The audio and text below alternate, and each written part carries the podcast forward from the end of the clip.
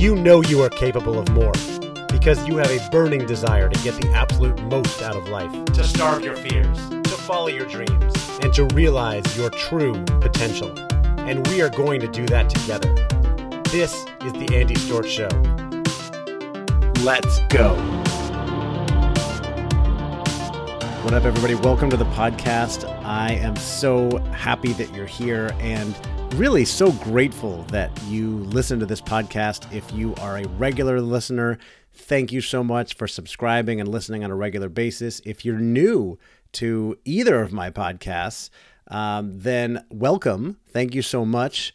Uh, just to let you know what I've got for you, the Talent Development Hot Seat is the top podcast, the place to go to find out everything that's going on in talent development. I interview uh, some of the top leaders in talent development, both from big companies and also thought leaders and authors, um, practitioners, everybody who has really great things going on um, and strong points of view to share about everything to do with talent management, talent development, learning and development, even a little bit of talent acquisition and recruiting as well. And uh, I find that you know getting feedback from a lot of people out in the community in the talent development community that they're listening on a regular basis to help them get better at their jobs, help them start new talent departments. Uh, and so this is the place to be for that. And if you're listening on the Andy Storch Show, uh, or maybe you haven't heard that I have a show called the Andy Storch Show, that is all about personal development, personal branding, uh, and really getting better and getting the most out of life. And uh, I am a consummate learner. I'm trying. I'm listening to podcasts and reading books and uh, attending events all the time, trying to learn as much as I can about both of these subjects: talent development, corporate talent development, and personal development, as well as things like personal to branding, personal branding, uh, health and fitness, uh, and so many other categories. And I wanted to talk about that today, as well as provide an update on what's been going on with me, uh, what I'm seeing out there in um, the talent world and recap my latest interview with Michael Bungay Stanier because that one was uh, it was just a great such a great interview, right? And if you haven't listened to it, go back and listen to that one. It came out earlier this week, and uh, Michael is just such a I don't know an energetic, interesting, um, funny guy. Um, and he has so much knowledge and experience, and he's got a big following as well. And, um, you know, if you're interested in writing a book, that was a, a great takeaway from that one, uh, as well as the lessons on coaching. Um, so first, the update on me. I I know a lot of my listeners, especially in the talent development world, you're interested in training and development and what kind of workshops are going on out there. Uh, I recently ran uh, or facilitated a workshop for a large professional services firm uh, here in Orlando, where I live. It was down the street, uh, they had a group of about 300, I think, or 150 uh, hypo senior managers come in from all over the country. And we ran a multipliers workshop. So if you've been listening for a while, you've heard me talk about multipliers. Uh, it I run a business simulation, uh, an experiential learning program that is based on the best-selling book by Liz Wiseman. And uh, typically, we can run it in one day. Um, it can be stretched to a day and a half, especially for senior leaders to allow for more discussion. But usually it's run in one day, and it's all about um, teaching people what it means to be a multiplier, to get more intelligence out of your people, and avoid being a diminisher and stop diminishing your people, whether you're doing it intentionally or accidentally. We go into all the things that multipliers do and that things that diminishers do uh, and go through some scenarios and try to figure out how to handle those different situations. People are in groups, they learn from each other. It's really one of the best programs, uh, most popular programs that I offer, and that uh, I really have a lot of fun facilitating. This one was interesting because instead of doing it one day, we stretched it out over two days and covered a lot of additional content on things like uh, delegation, stretch assignments, uh, handling stress, and coaching. So when it comes to uh, delegation, you know, I was dealing with a group of high potential senior managers. These are people who have a lot of people reporting to them. Uh, yet when they came up in their careers, they were rewarded for being detail oriented, experts at their jobs, and micromanagers. That was a good thing early on in their careers, auditors, tax professionals, uh, whatever it may be. And now they've got all these people reporting to them. They need to get a lot better at delegation. So we talked about you know identifying the right opportunities to delegate and provide stretch assignments looking at people's capability versus their aspiration. So, how eager are the people on your team to take an assignment? And do they have the level of capabilities? And if their capability is low, but their eagerness is high, it might be a stretch, but it also might um, be a dangerous situation where they're they're likely to fail.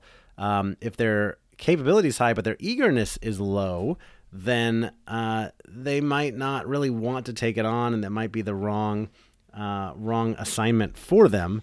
And uh, similarly, if we look at uh, really stretching someone and looking at their um, ability versus um, their level of experience or, or um, you know how much they want to take it on, um, you've got to look at what could be frustrating, uh, right, or dangerous for them versus uh, if they are taking on a task that is uh, well within their ability and they might get bored, right? So it has to be somewhere in the middle there. And we talk about what makes a great stretch assignment.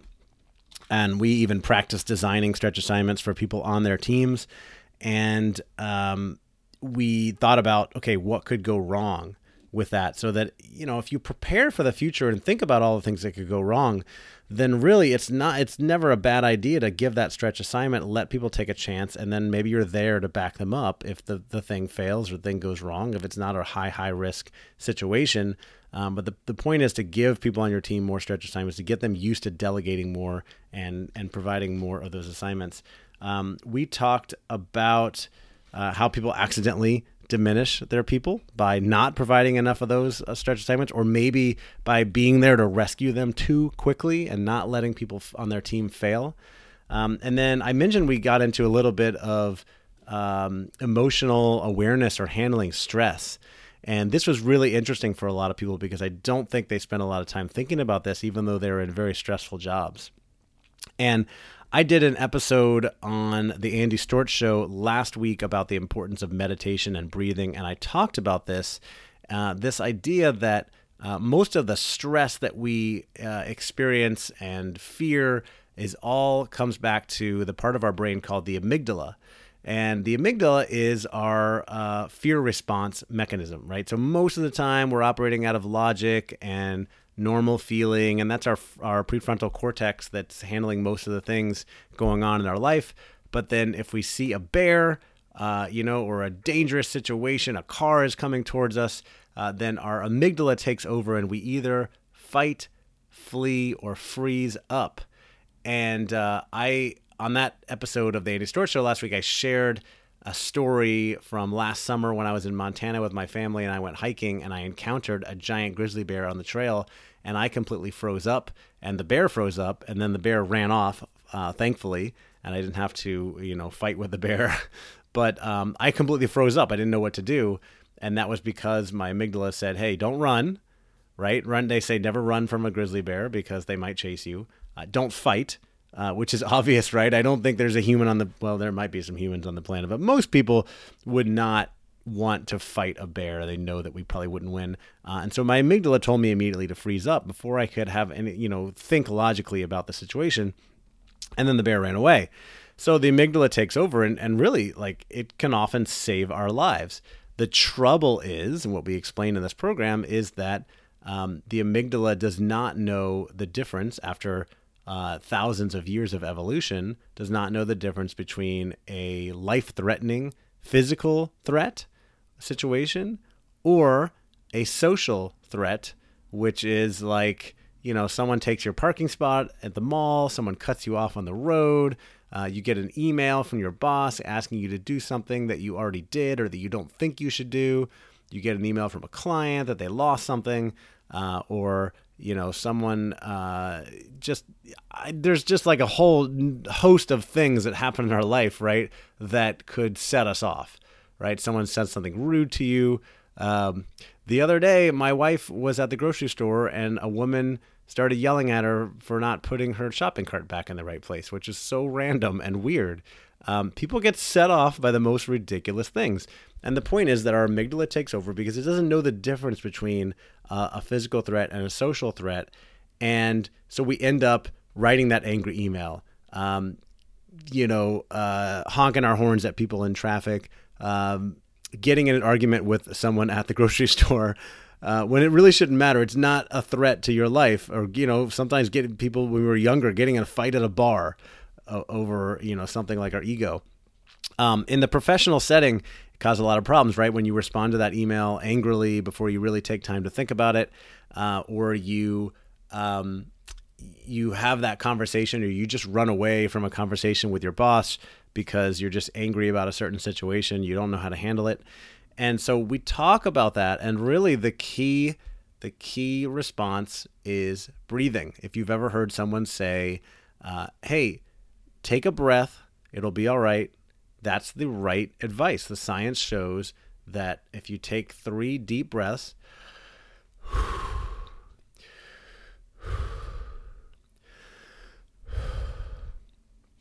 then it can slow down your thinking, slow down that amygdala, and help your uh, frontal cortex take back over, and you can start thinking more logically again.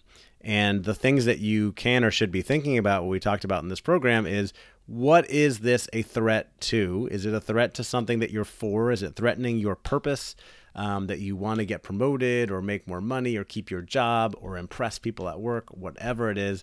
Um, or is it threatening something that you're against? Um, which might be uh, you're against getting fired or losing your paycheck uh, or losing a client. And um, so those things can set people off and set off that amygdala. And if you take some breaths and think about what are you for and what are you against and what is this a threat towards, um, it helps ground us and set some um, some context and, and give us perspective on things. And I know in the you know professional services world, uh, the people I was working with, the participants, all had clients. They all had direct reports. They had bosses. They had all kinds of things going on, and they had all had experience with this. And so we practiced it. You know, people took turns practicing it, walking through um, how to help themselves with this exercise.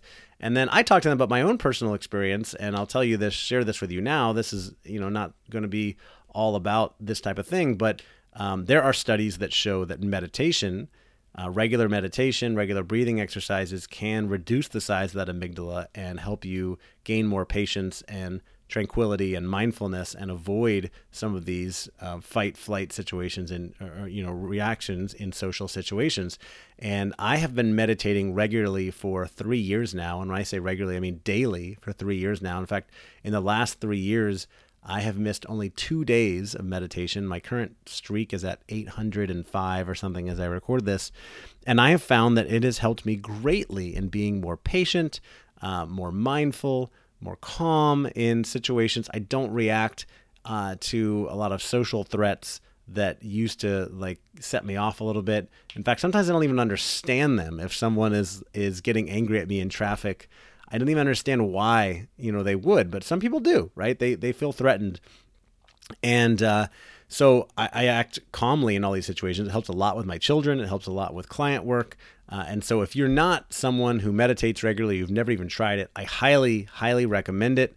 Uh, and that could include if you are a religious person, you know, quiet prayer in the morning. It could include different breathing exercises. For me, I use uh, a guided meditation from the app Calm.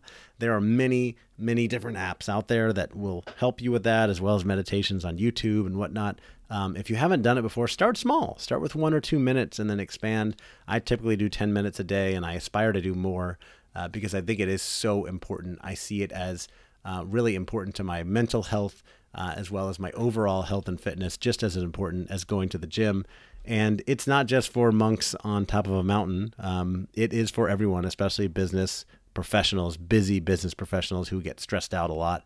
Uh, and I like to talk to people about that because it has been really helpful for me, and I think it can be really helpful for you as well. and so I wanted to share that with you. Uh, and we I talked about that in the program as well. And you know, when I asked for a show of hands, uh, 30 people, 25 people in my classroom there, uh, nobody was meditating, or most people, I don't think most people in the class had even tried meditation. And so um, I feel good about spreading the word there. Uh, and then the last thing we, uh, the other topic we got into in that program was coaching. So, you know, we practiced the breathing and everything, and then we got into, um, you know, how do you coach and lead your people?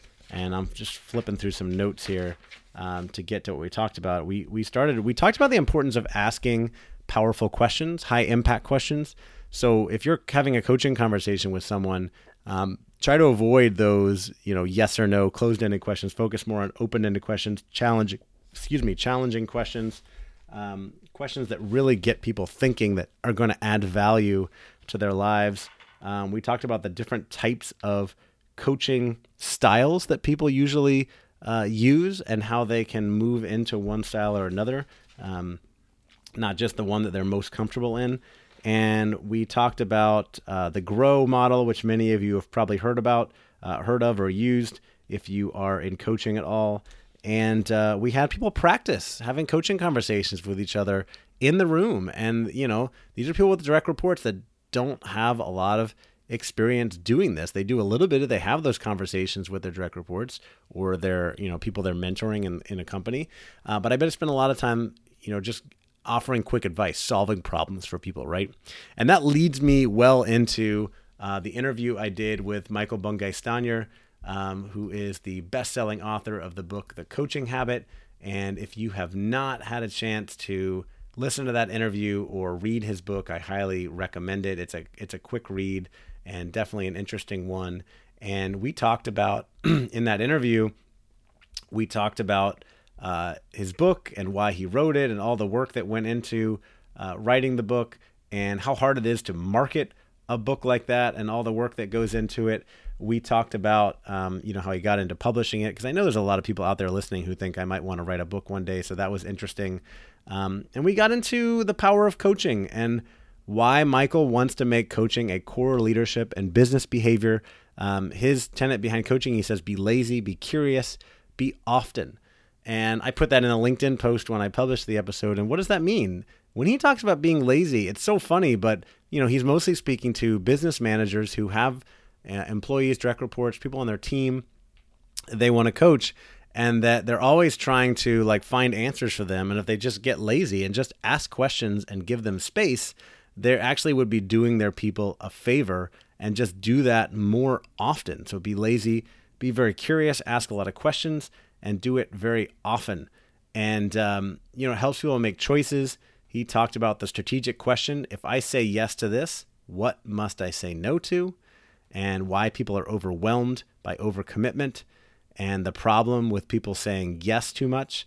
And he talked about the lazy question What do you want from me?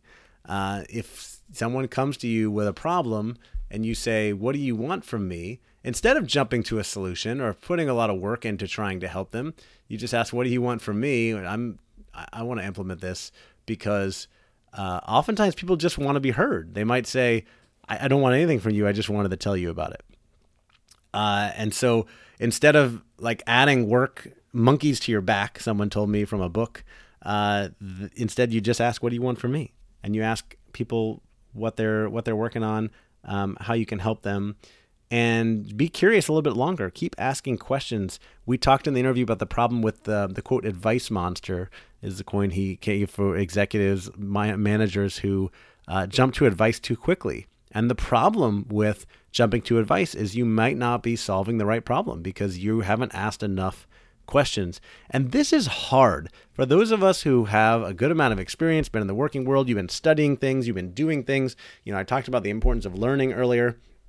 I do a lot of learning. I talk to a lot of people.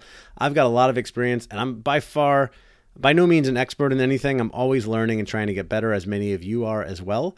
Um, but it's so hard when someone comes to you with a challenge not to jump right away to giving them advice uh, because we want to be helpful and we think we know the answer. And I do this all the time as well. And what Michael says in this book, and what many of you out there who are experienced coaches know, is that a lot of times people can figure things out for themselves, and you do them more of a service if you ask them questions and let them figure it out versus jumping to providing advice to them. Um, you know, because you might be providing the wrong advice. And speaking of advice, Michael also provided some advice because I asked him for advice at the end of the show. And um, he just said, do more great work that has impact and meaning. And so that's the last thing I'll leave you with. Uh, I actually, uh, I'm in two mastermind groups, and I was on a call yesterday with a bunch of friends in my mastermind group, and someone brought up the fact that they often, my friend John, he often asks himself about the impact and the meaning of the work he's doing and is he making the right decisions? And he said i just turned 40 and i often ask myself uh, what would my 50 year old self tell me to do in this situation? So that is think about where you want your life and your career to be 10 years from now. And we'll we'll do a whole other episode on this maybe. Um, but think about where you want your life and your career to be 10 years from now. And are you making the right decisions today to lead you toward that? And if not what advice would your 50 60 70 year old self give you right now if they could look at your life and say hey um, you want to be here you need to be doing more of this or less of this what advice would they give you and maybe start taking action on that. I've been thinking about that a lot over the last 24 hours since I heard that um, that advice, that question, and um, I'm going to be talking to other people about it because I think it's interesting, it's impactful, and uh, I hope you will as well. So uh, the last oh the last thing I was going to add is you know thinking about myself for the next 10 years. Where do I want to be? I'm de- where am I developing a personal brand? I just booked uh, the last update on me. I just booked a couple keynotes for organizations uh, around some interesting topics that I think I might be talking a lot more about in the future, and I've talked a little bit about in the past. Uh, one is about career development and really helping people take ownership of their life and their career. And I'm going to be speaking at a corporate learning week um, for a large company and to all of their uh, their people in the organization uh, across three offices about taking ownership of their life and their career, what that means, and not waiting for other people, not waiting for their manager to tell them what to do and how to get a promotion and whatnot, but actually like creating their own purpose, vision, and plan and how they can take complete ownership of their their life and their career. So I'm really excited about that. And uh, another one I booked is uh, at an HR conference where I'm going to be speaking more about personal branding. And really, what I want to talk about is developing your professional brand and how do you set yourself up for a strong career down the road one of those things is constantly learning, as I talked about earlier. So important to be learning all the time. How much time are you dedicating to learning on a regular basis? Obviously, you got to be listening to this podcast, of course, because this is your top place to learn about awesome things going on. But, you know, also reading books, listening to other podcasts, going to conferences. Uh, I'm big on that. I go to a lot of conferences. I think I'm going to probably go to eight to 10 this year uh, to learn and network and connect with others. And of course, I am hosting my own conference this year on November 6th and 7th in Sonoma, California. It's called the Talent Development Think Tank, and it's going to be a great place for people to uh, learn, connect, grow. It's going to be all experiential, a lot of learning, clear takeaways, strong ROI. You can get tickets at talentdevelopmentthinktank.com. It's also tdtt.us, should work as well. Um, yeah, build that, build your brand. Think about where you want to be 10 years from now uh, which means you need to be building your personal professional brand, always be learning, uh, sharing with others. Networking is huge. Um, I'm going to share more on that in a future episode. I've done one in the past. I'll probably do more as I build out that keynote. If you're looking for someone to come to your organization and speak about uh, one of these topics, feel free to reach out to me. If you have questions about them, if you're trying to develop your own career, your brand, you know, reach out, let me know. Uh, I can't always help, but I can always connect you with someone who can. Uh, I'm on LinkedIn every day. Uh, you can also shoot me an email as well, uh, and I would be happy to talk to you. That's it for now. Thank you so much for listening, for uh, promoting and sharing the podcast with your friends. For those of you who left reviews, I really appreciate it. I need to read some of those on the air because they're just so inspiring. Uh, and if you haven't, take a take a minute. If you're listening on your iPhone or even on Android right now, look down at your app um, slide down to the bottom of the podcast and uh, just write a quick review. I really appreciate it. It helps other people find the podcast. Uh, and if you're into videos and other types of content, you know, I post almost daily on LinkedIn. All of my interviews now are up. Oh, not all of them, but many of my latest interviews are now up on YouTube as well. Um, if you want to see those there. So I'm just trying to put content everywhere. I'm also very active on Instagram. So find me wherever you are on social media LinkedIn, Instagram, YouTube, and as well, of course, this podcast. Thank you again for listening. Have an awesome day.